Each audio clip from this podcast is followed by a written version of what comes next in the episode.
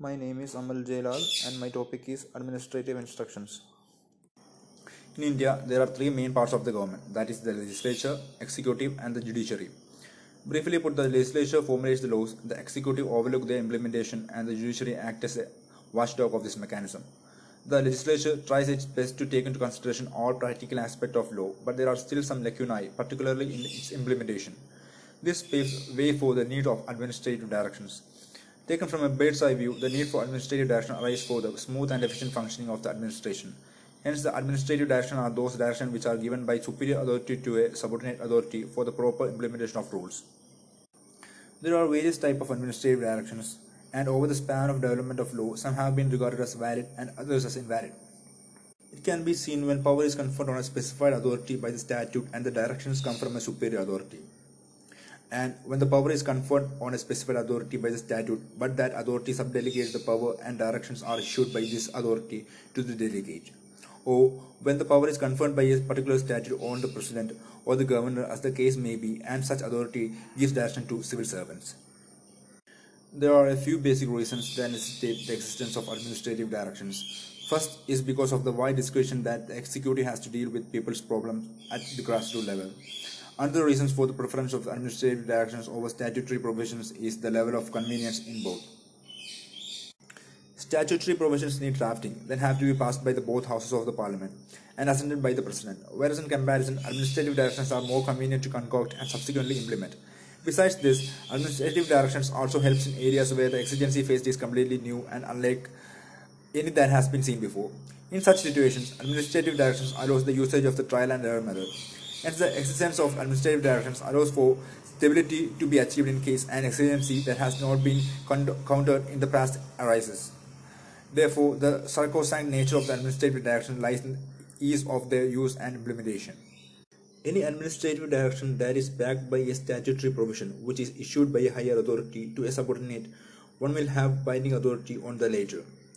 This was held in the landmark case of Deluxe Land Organizers vs. State, wherein directions issued by the central government under Section 36 of the Urban Land Ceiling and Regulation Act 1976 were held to be binding on the state government. In this, it is imperative that such a direction is backed by a statutory regulation. This is so because if in an act there is no provision for the higher authority to give directions to the lower authority, that would mean that it would have been the intent of the act to let the lower authority function on its own without any interference. Essentially determining the nature of administrative directions would mean construing their enforceability. This peculiar point came up for review in the case of Collector Ongole vs. Narra Venkateshwara, in which the district collector ordered the acquisition of land under Section 4.1 of the Land Acquisition Act 1894. This land acquisition was further challenged on the ground that for forfeiture of land beyond a certain sum, permission had to be taken from the government. The Supreme Court held that although the proper guidelines have not been followed and prior permission from the government has not been taken, that would still not make the directive as void. Although disciplinary actions may be taken against the officials, this is not to say that even despite statutory force, a direction may be held as binding on a subordinate authority. As has been said before, for an administrative direction to flow, it is essential that it has statutory backing in the first place. A case in this regard is the Commissioner of Police versus Gordhandas Bhanji. In this case, the Commissioner of Police was designated as the cinema licensing authority under the Bombay Police Act 1902. A situation arose in which the Commissioner cancelled the license of a cinema on the direction of the government of Bombay. The Supreme Court held that only the Commissioner had the authority under the statute to give the license, and there was no express provision that provided for any direction being issued by the government, and hence the cancellation in the instant case will be held void to that extent. In another case, Sri Ram Vilas Service versus Road Traffic Board, the Madras government issued guidelines that need to be followed by the Traffic Board Authority to grant license to different transport carriers. The Madras High Court held that there was no provision in the Motor Vehicle Act 1988 that allowed for such direction to be issued by the government to subordinate authority except a notification made under Section 43 of the Act. It was held by the court that the boards are completely independent and their independence is necessary for their proper functioning and necessary in the interest of justice.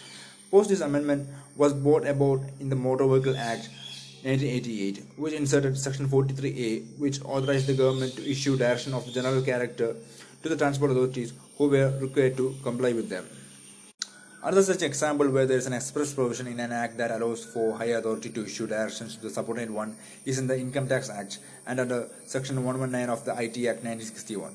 All the persons and officers employed in the execution of the Act have to observe and follow orders of the Central Board of Direct Taxes.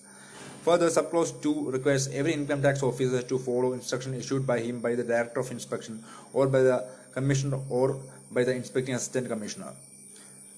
There is no Indian case that directly deals with this point. However, one case in which this point has briefly discussed was Madhyadaya Premchand versus Commercial Tax Officer, in which an assistant commissioner had delegated his own power of assessment to the official tax officer. When the appellant came before the latter, he rather than using his own judgment gave the right of opinion to the former.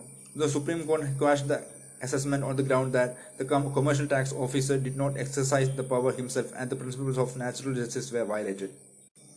However, in contrast to this is the English law case of Hughes versus Clark, in which it was held that delegation of power by an authority does not divest it of its power.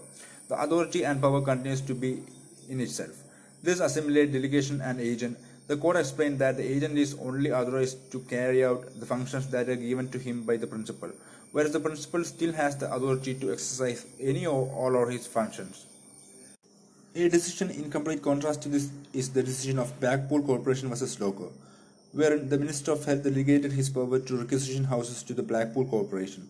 It was held by the court that the Minister of Health would not retain his power and would not be able to give any direction to the corporations. Through this, the court construed the dichotomy between agency and delegation and that both of them are different concepts. That the power might remain the principal in the principal-agent relation, but the same would not be the case when such power are delegated to another authority. In support of this view is Simms Motor Units Limited versus Minister of Labour and National Service, wherein the minister was authorized to delegate his power to a designated official. Upon doing so, he was not allowed to even have discretionary power over the work of the official. It is essential to bear in mind that the purpose of delegation is to lighten the workload of the delegating authority. Since the delegating authority is already overburdened with the responsibilities, it cannot be expected of him to bear the necessary expertise that is required by the delegate to carry out the work. Further, the control and supervision of the delegate may strive his responsibility and may not be in the best interest of administrative efficiency. Then it is the delegate who is the who is to be dealing with the case and follow a consistent policy. Interfering by the delegated authority may result in discrimination. This particular aspect was seen in the case of Rajagopala Naidu as a State Transport Appellate Tribunal. Under this, the Motor Vehicle Act under Section 47 grants a wide authority to the Regional Transport Authority for granting stage car carriage permits, one of their granting factors being interest of public generally. In order to regulate this, the government of Madras issued some guidelines under Section 43A of the Act. A dissatisfied applicant challenged the action of the government. He relied upon previous decisions that stated that those authorities were dispensing quasi-judicial functions and therefore the directions of the Madras government will have no statutory backing. The Supreme Court held that the direction could not be issued to such bodies while they are dispensing quasi-judicial functions. When the statute confers such an authority over the president or the governor, the government is an abstract body which acts through its minister or civil servants.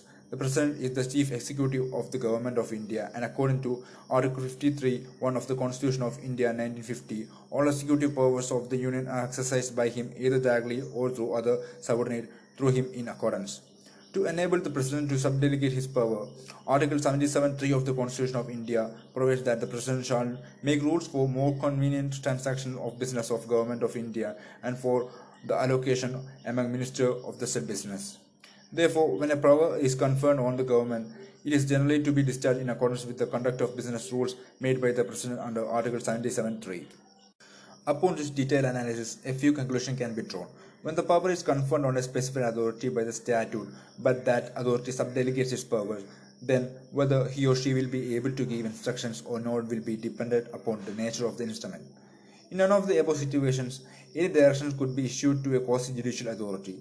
When the power is conferred on a specified authority by the statute, then any higher authority cannot issue guidelines unless there is a provision in the statute providing the contrary. When the power is conferred by a statute on the government, the exercise of the power by an official could be controlled by the minister concerned, unless the power of subdelegation is used by the exercise of the government under a statute. Thank you.